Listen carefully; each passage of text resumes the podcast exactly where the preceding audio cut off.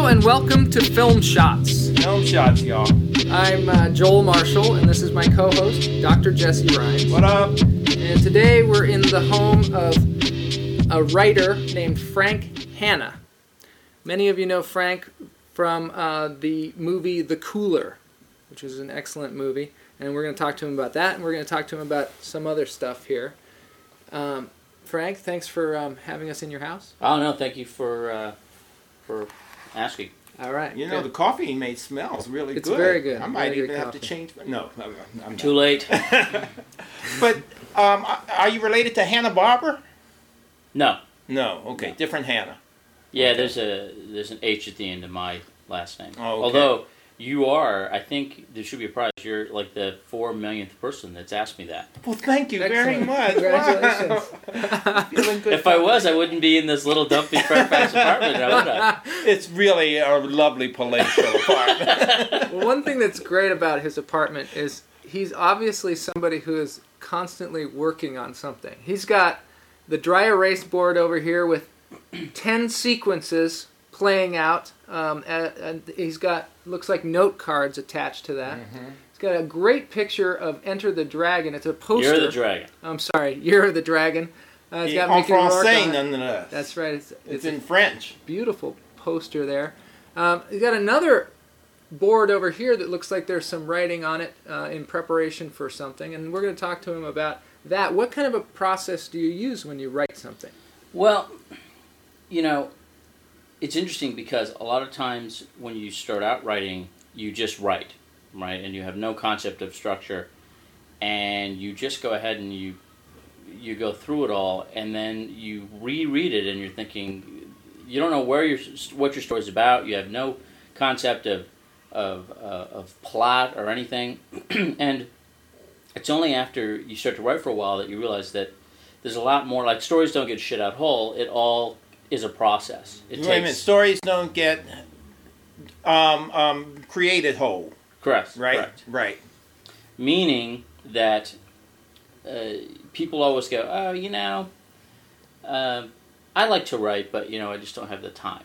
Mhm. And they they make it sound as though somehow it's just that it just happens. And a lot a lot of times it is a struggle because you may not know where you're going or where what's going to happen until you finally you know start to set down some kind of structure for yourself. So my process generally starts a lot of times with an idea uh, or a concept, and then it just branches out into uh, some some form of structure that helps me to, to see where the story is and what you know because what people would say to me when I'd write scripts because you know you write horrible scripts for a very long time until you get a little bit better and a little bit better and a little bit better. The system is designed to like weed out anybody that doesn't want to just ignore everything else in their life except script writing or, or whatever so that um, you can slowly but surely get better. And I would write scripts and someone would say, oh, this is cool, but what's your story about?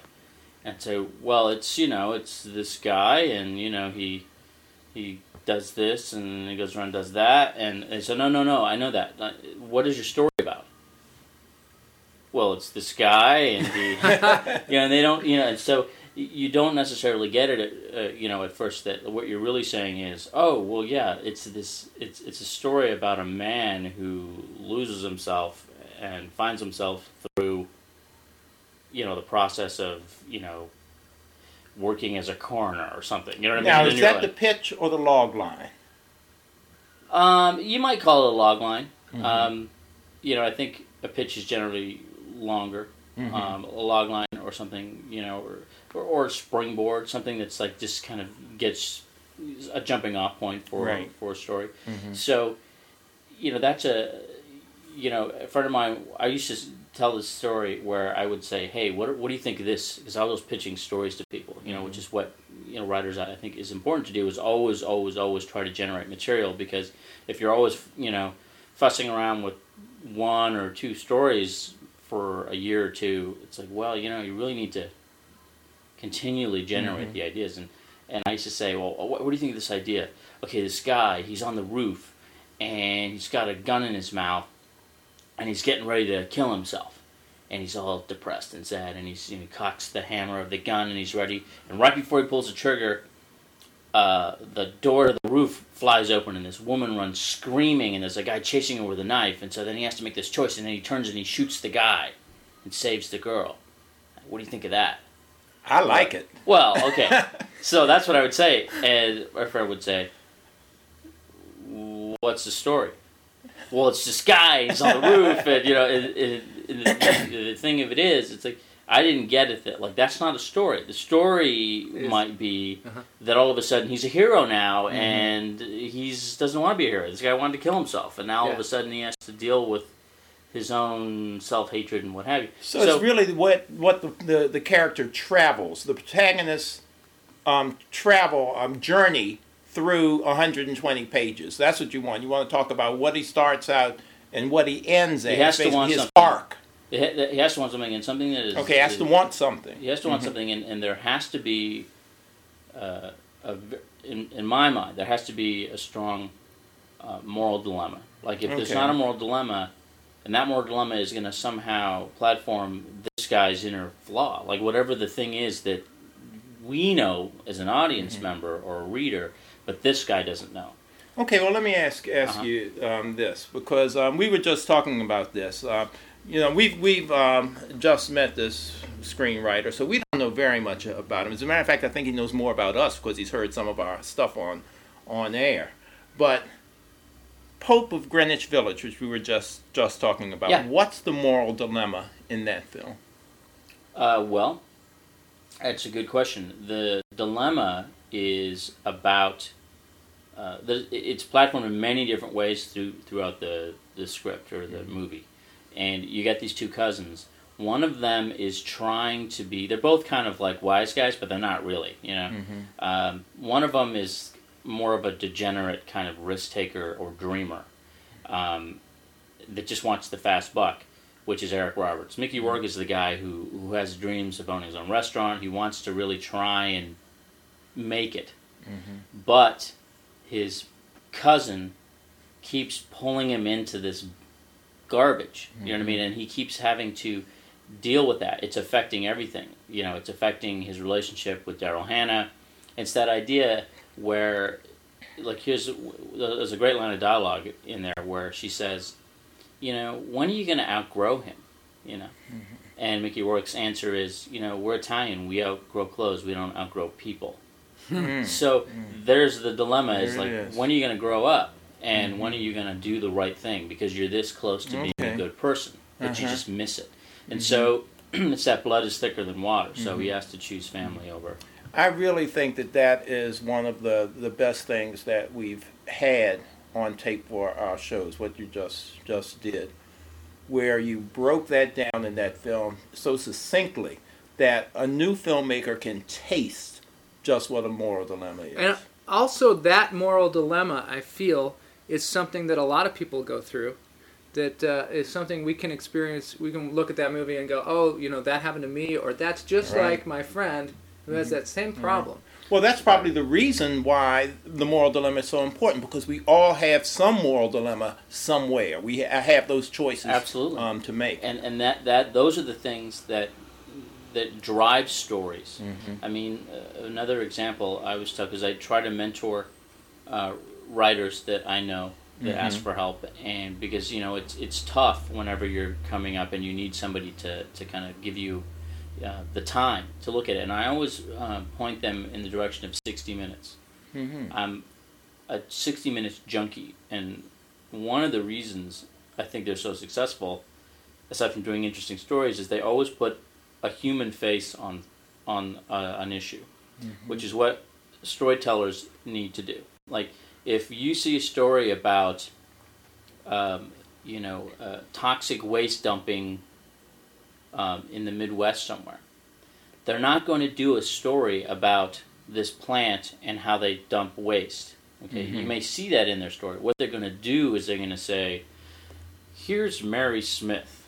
Her son is blind, and this is why." So, because we don't know anything about toxic dumping, but what we do know is that A mother's if my uh, mother's love for her son That's you know right. it's like so those are the things that um, you if you ever watch 60 minutes and you know Mm-hmm. it's on every week you'll see that there's always always always Mm-hmm. um, the human face to the dilemma or the story and so i think that's what as a writer we want to try and do and make those problems universal the movies that work the most effectively are the ones that have a dilemma that we Mhm. all can say wow you know even like mission impossible 3 for example which you know You're not going to give it away, are you? I haven't seen it yet. no, no, no, no. I'm not going to give it away. Okay. But but something they tried to do in this movie, which I think they succeeded more than they did in the previous two, is this dilemma of okay, I really love this girl, and I have to. Uh, she doesn't trust me because I'm so secretive, and how can I really share my life? Mm-hmm. Because it's like we go into relationships and we say, okay, well, I have all this crap that's mine Mm-hmm. and this person has all the crap that's theirs, and you both come into a relationship and you're thinking, well, I don't want her to see my bag of crap. You know what I Mhm. mean? Yeah. And but we but that's the whole point. The point is that for a relationship to really work, it's like You saying, okay, here it is. Ugh, man, that'll scare them off. Well, I'm it's- sorry. that's- no, no, you don't you don't Yeah. you don't lay it out like on the first date. oh, you don't. Okay. But what I'm saying is that's what a relationship is. So- is that so you're it's the willing process. to right that you're That's willing what- to open up and be revealing. honest. Yeah, reveal- and then that's what the screenwriter's job is in this case to reveal that in a way that it's not off-putting um, for. Well, it doesn't seem off-putting for the person who receives it, and that's what you're saying the screenwriter has to do. Oh yeah, I mean, in, in the case of that movie, the dilemma uh, aside in between all of the explosions and the action sequences and all the fun that is that movie is the the universal dilemma of, God, you know, I can't, I can't tell her who I really am, Mhm. you know, and Wasn't this times, Superman's dilemma too with um, Lana Lang? With and, I mean, Lane? I Oh. mean, it's universal. It's Yeah. that you know, it's that mhm. it's that truth and you know to, you were saying about how like not wanting to like dump all of your you know the, the funny story years ago i went to i was on a first date Mhm. and uh, i went to this restaurant and wandering around it's an italian restaurant and wandering around and the restaurant was this guy who did handwriting analysis Mm-hmm. Mhm. and he had a little sign that said you know he didn't bug anybody he walked around and said you know handwriting analyst seven dollars you know and i thought you know i've always wanted to do that so i called the guy over and she's the girl was like oh that's fun. So he comes over and he says all right well write a sentence. It, it doesn't matter what you write. It can be gibberish as long as you know because i don't look at it like if you say it's dark outside. I'm not going to try and okay you have this dark personality. It's, it doesn't matter what you write. Just write it like you would write a letter and then sign your name like you would sign your check Mhm. you know or sign your name. And so you do that. So anyway then he takes 20 minutes. He starts to like break it all down and it's not divination like tarot cards or Mm-hmm. or, or you know like where he's trying to divine the future or something Mhm. it's all specific if you loop your l this way if you do the anyway so point is he he goes into this 20 minute like breakdown of my life and like pinpoints all of the major issues i have in my life For Wow. real? for real honest to right god there.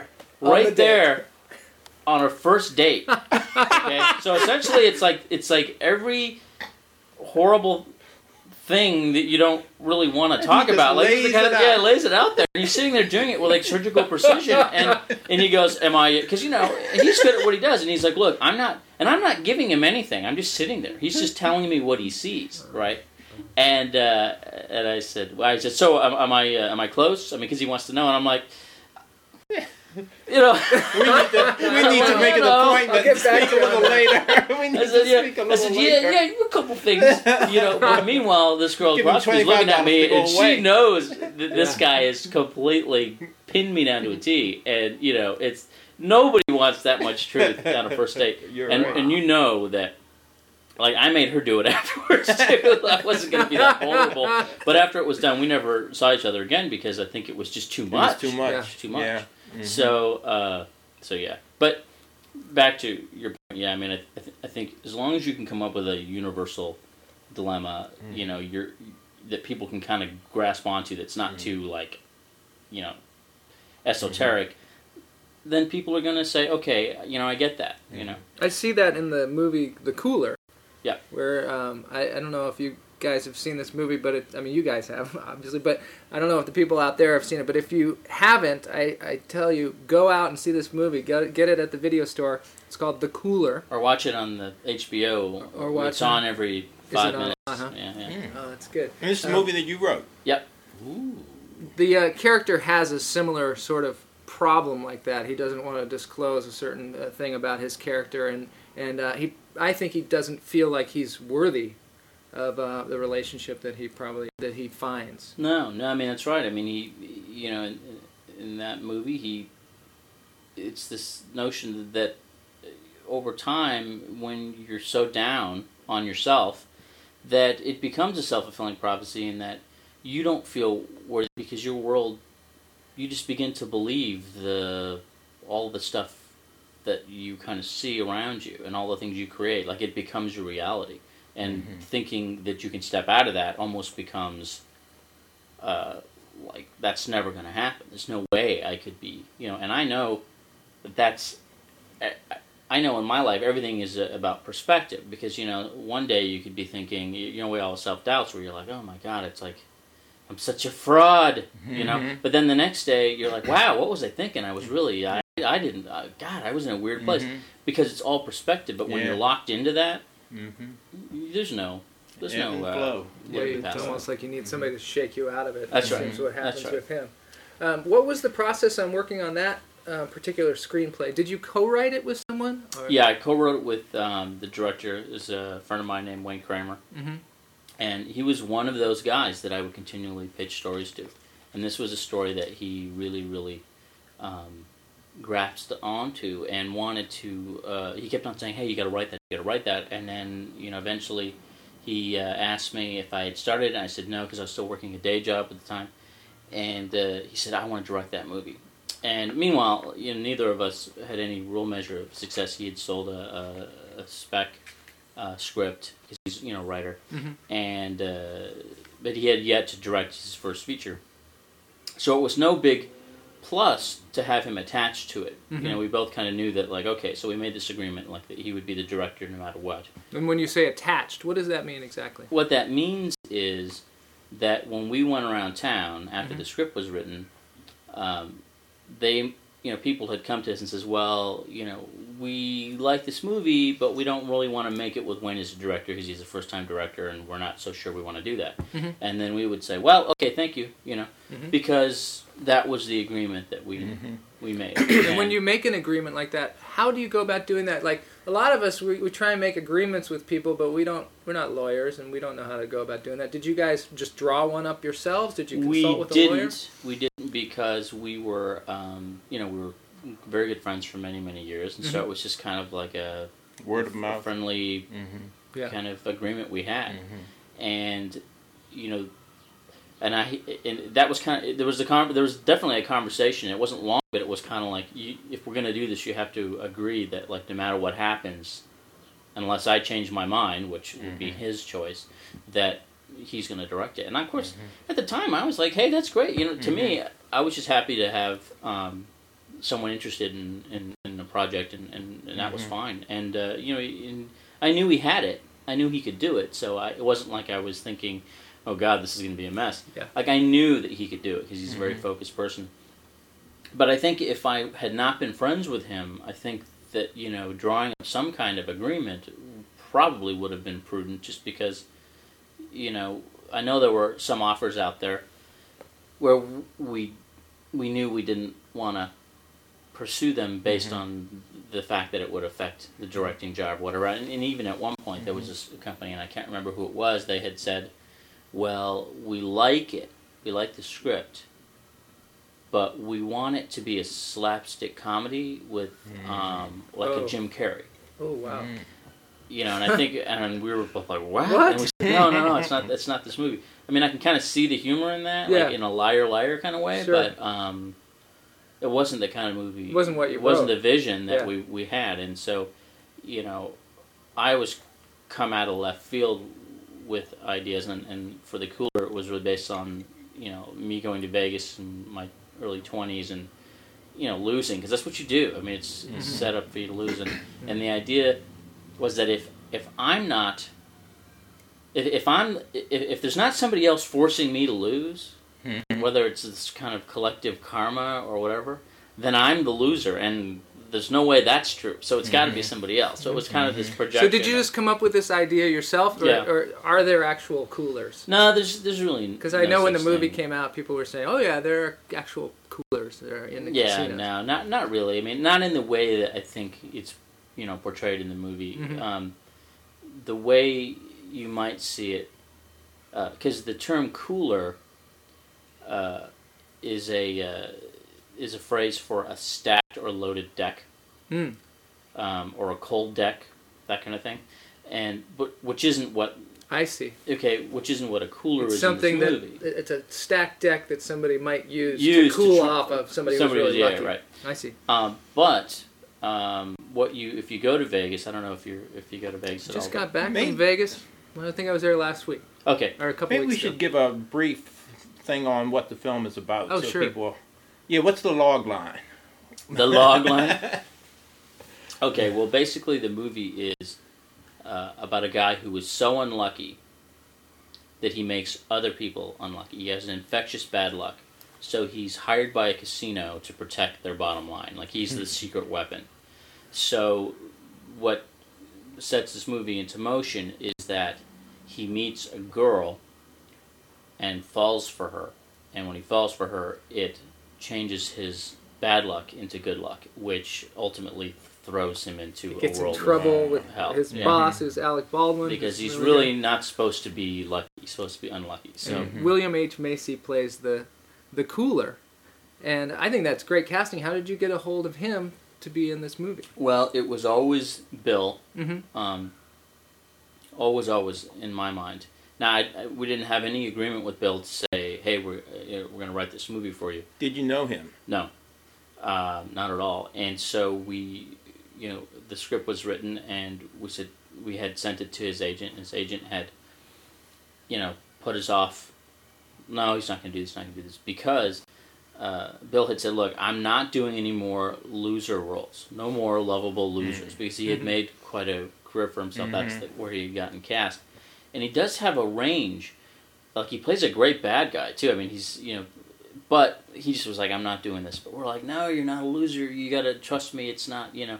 But he just he just wouldn't he wouldn't do it. He wouldn't do it. And so we were really prepared to move on because you know we had spent a lot of time. Did you write it with him in mind? That's what I, yeah, absolutely. so it was always Bill. That's what you're mm-hmm. saying. Always Okay. Bill. So, you know, when he said, uh, when he eventually, through his agent, I don't know if we'd spoken to him personally, we just said, well, geez, you know, it's not going to happen. So we had moved on. And we actually were dangerously close to casting Kelsey Grammer. Like, Kelsey Grammer, I think, had agreed to do it. Mm-hmm. And it's weird because now it's it's weird to think that, like, Kelsey Grammer could have been Mm-hmm. the cooler, you know, but Mhm. it didn't work out that way. So we were happy when Bill eventually signed back on, and once we had him, we had Alec.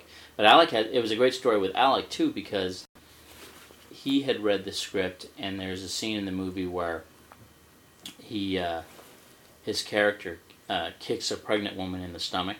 Mm. And he read it, and he's like, "Oh my god!" And he's, you know, he's like, "Oh," because he, he, he, he, like most people that are actors that get a lot of offers or read a lot of scripts, they're always looking for the real one thing to say, "Okay, no, I'm not doing this movie," because you know it's easy to say no, but they're always looking for that one thing. So he got to that, and he's like, "Oh, this is totally irresponsible filmmaking. There's no way I'm doing this," and he threw it down. And eventually, uh, he said to his agent, "Look, I'm not doing this movie." And his agent said, "Well, you know, what, maybe you should just keep reading."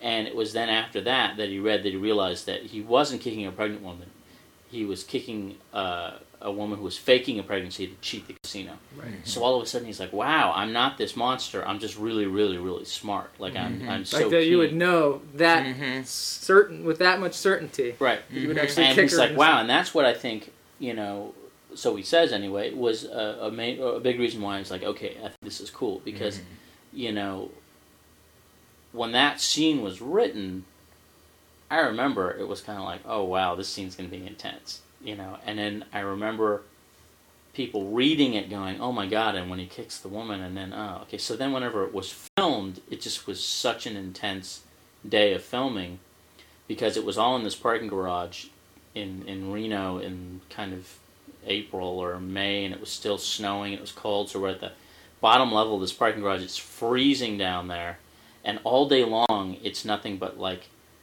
Alec kicking. You know what I mean? Like Oh take after take, and the scene, and, and then of course he's beating the guy with the lead pipe and Yeah. the kneecaps, and so for hours it was so intense. Women were that were working on the film. It, people were leaving the set like crying. It just was so emotional Oh, because wow. there was an intensity to it that it just Uh-huh.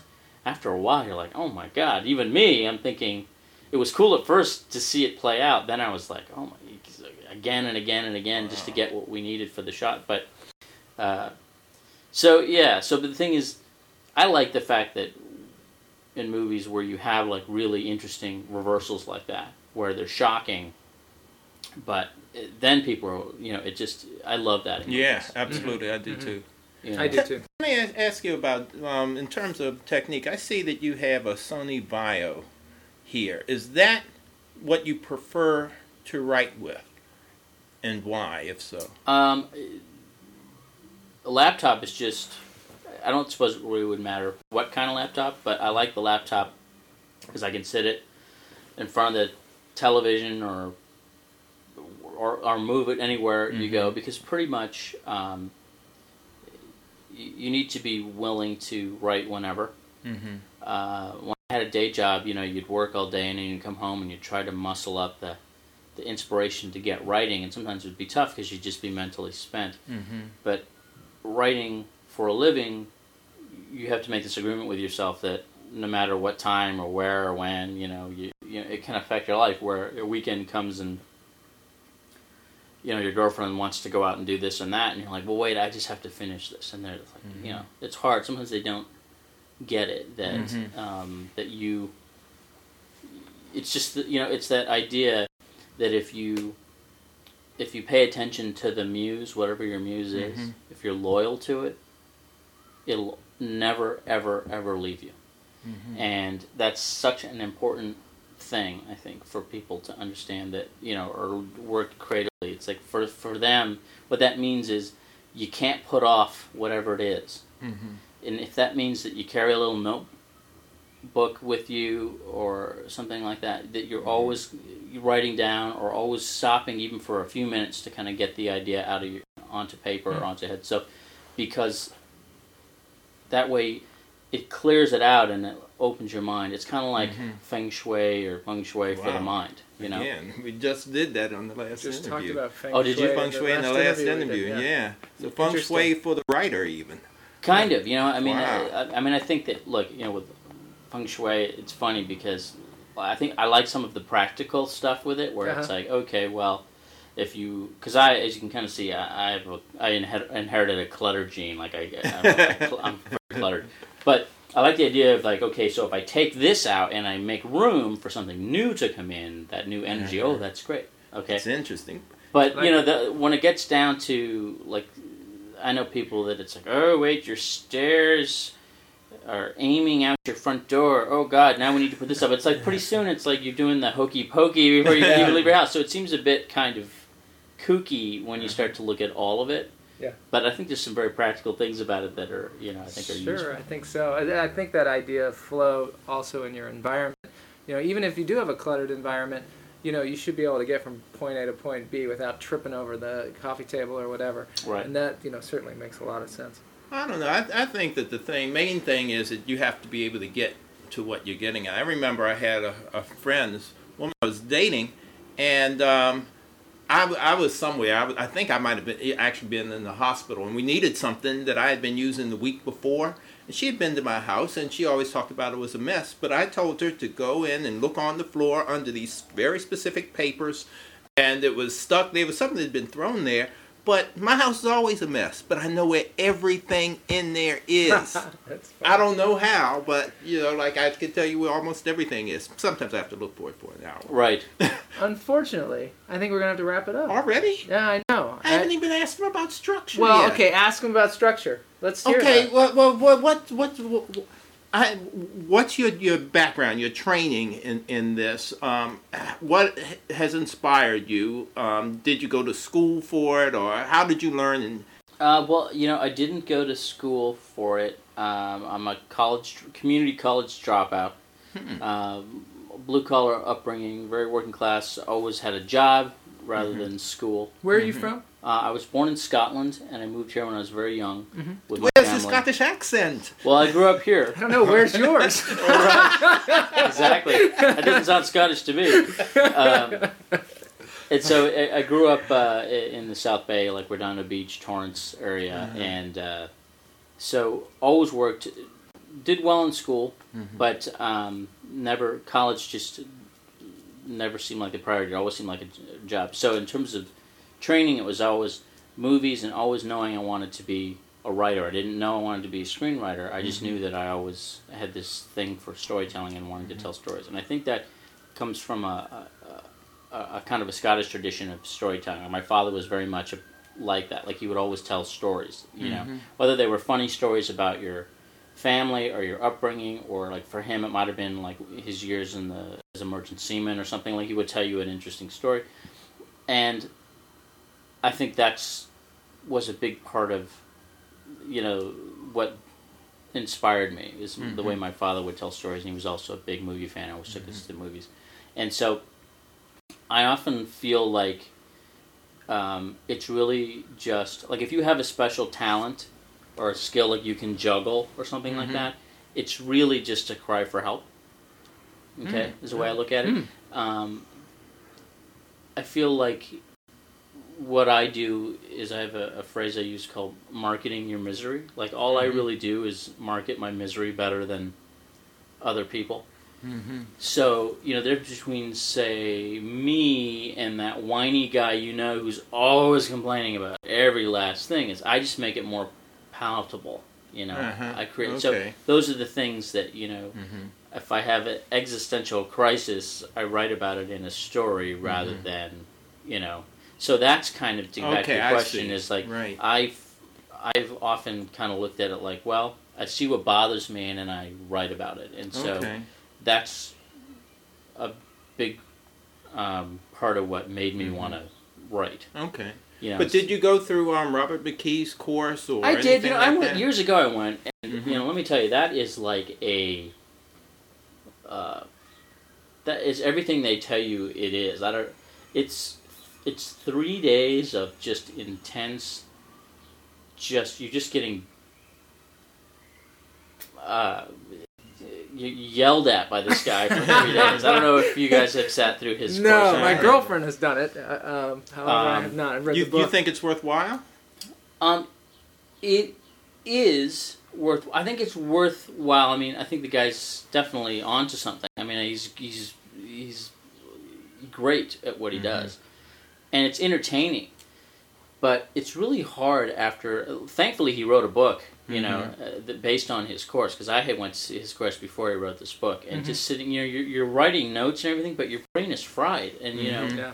and you know he's the kind of guy like even in adaptation the movie adaptation they had a Yeah. guy Mhm. who kind of portrayed him he kind of portrayed him. He was, you know, basically Robert mean, he had the same name in the show, didn't he? no no he he was robert mckee I mean, but- saying yeah. like what i'm saying is that he was kind of close to Yeah. who he who Brian was. Cox, I think. yeah scottish actor Yeah. love him and uh this guy's kind of thing where somebody will ask a question and uh, s- somebody will say like they'll raise their hand during the Mm-hmm. seminar or whatever and uh, they'll say uh, what do you think of this movie? And then mckee will just start screaming at the guy. He's like ah you were not here to sit here and listen to movie reviews. That's not why we're here. And so then like okay and then actually it's all coming back to me now there was a point at which this guy he was sitting in the row right in front of me and you know it was at the pacific design center in, in uh, west hollywood is where they had it in one of their um, uh, auditoriums. And so we're in there and this guy like has a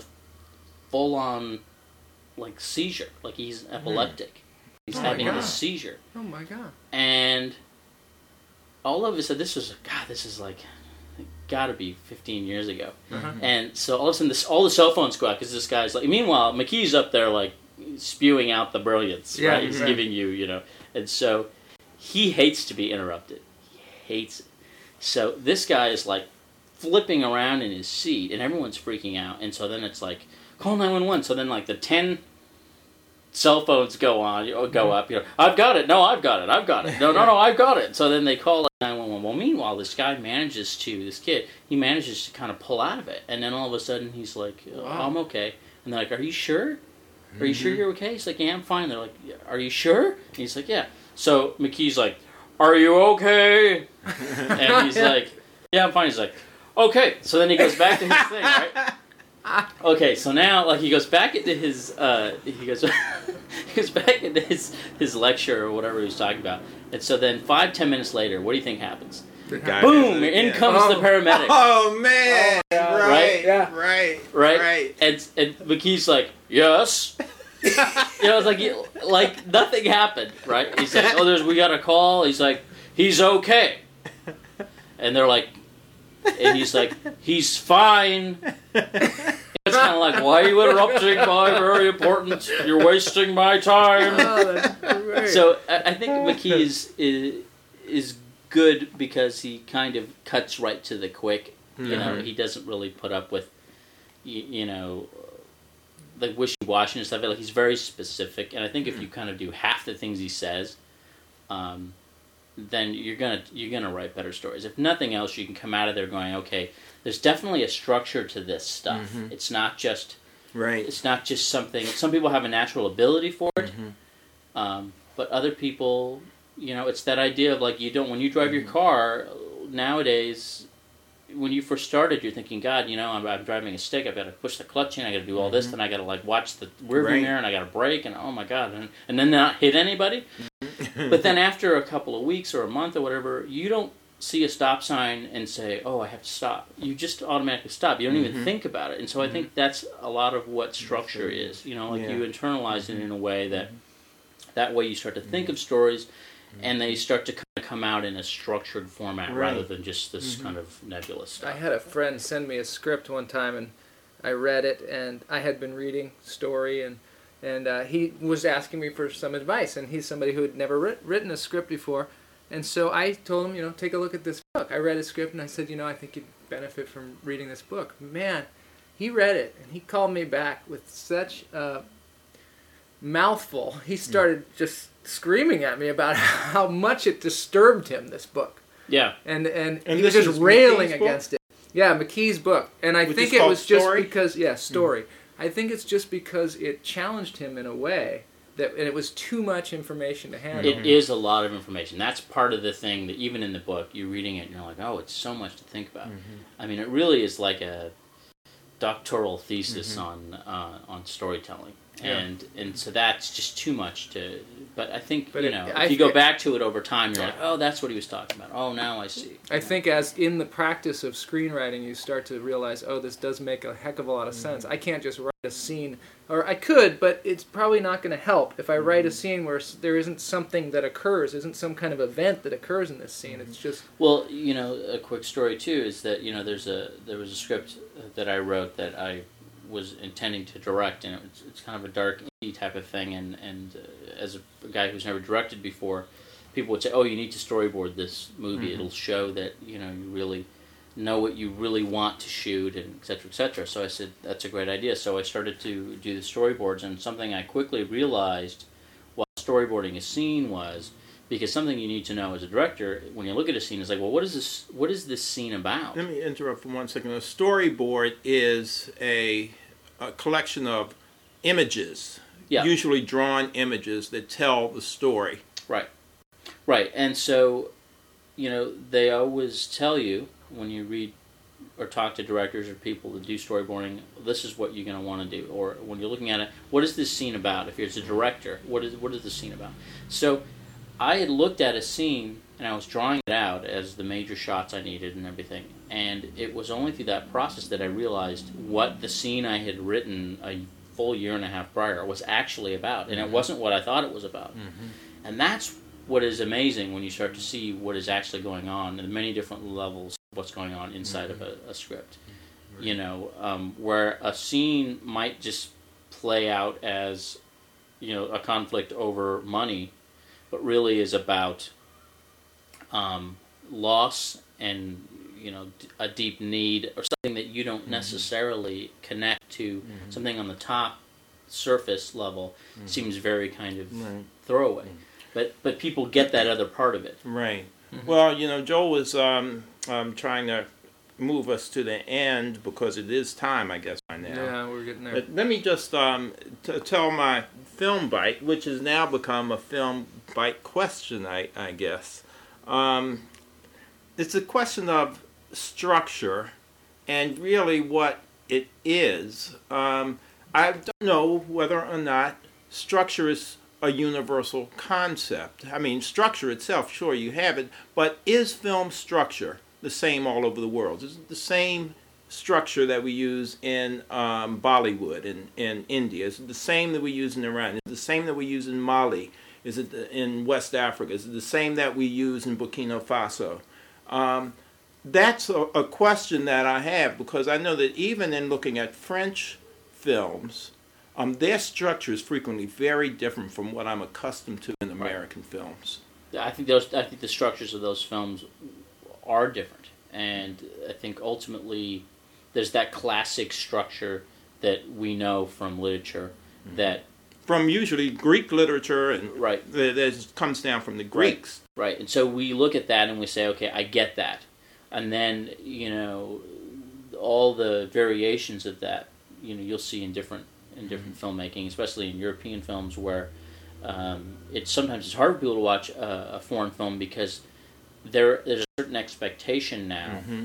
And right. that you know that's the whole thing nowadays where people have seen a million films, so they kind of the audience are so ahead of you most of the time Mhm. because they've just seen a million right, movies. you know what to expect. Right. So when you expect that, then you see Mhm. something that's foreign, Yeah. and you're like, "Wait a minute, this doesn't make sense." Right. It takes a is- little bit of time to, to mm-hmm. So I think the, the accustomed to answer is that the structure, the underlying structure, may have similarities, but ultimately, depending, you know, th- they are very different in terms of what the sensibility is. Right. Okay, so my film bite this time is just really a challenge to those people out there to define what your movie's about. You were talking about following your muse and just clearing out whatever ideas you might have, putting them down on paper. This week, just put down on paper what your movie's about in just uh, you know a paragraph or even a sentence. Right. And it's generally not what the plot is. Right. Okay, ah, good. Interesting. That okay, makes- yeah, that's that's it. The right. plot is about stealing, you know, twenty million Uh-huh. dollars from a bank. That's not what your your movie is Ah, about. Right. There's that moral dilemma. Okay, that's good. All right. Do you have a film bite for us? You've given Um, us many during this. Yeah. thing, so you we're not well, you to I it. think if, if I have a film bite at, at all, it's just that um, you definitely, uh, if you have a sense of what you know you want to tell in a story, uh, an interesting way to, to do that whenever you're coming up with a storyline or a movie is instead of putting having characters, think of them as emotions. Think of your Hmm. characters as emotions. Like a guy wants uh, to win his uh, wife back, and so he's got his buddy, but his buddy uh, might represent instead of just being his college frat buddy, his buddy represents greed, and his Right. mother represents safety, and you know, Mhm. et cetera, et cetera, et cetera. And that way, and you create conflicts that challenge whatever his dilemma is.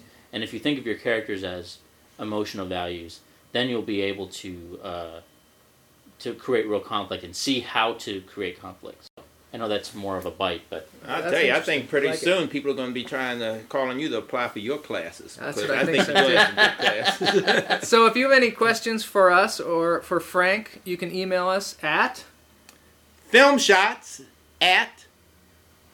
shots at filmshots.net. excellent. All right, thanks Frank for having us here. We Oh, really thank you. appreciate it. Thank I you. learned a lot. I know- definitely did. Absolutely. Did? I'm taking this course. Me too. All right, and uh, we'll talk to you soon. Bye, y'all.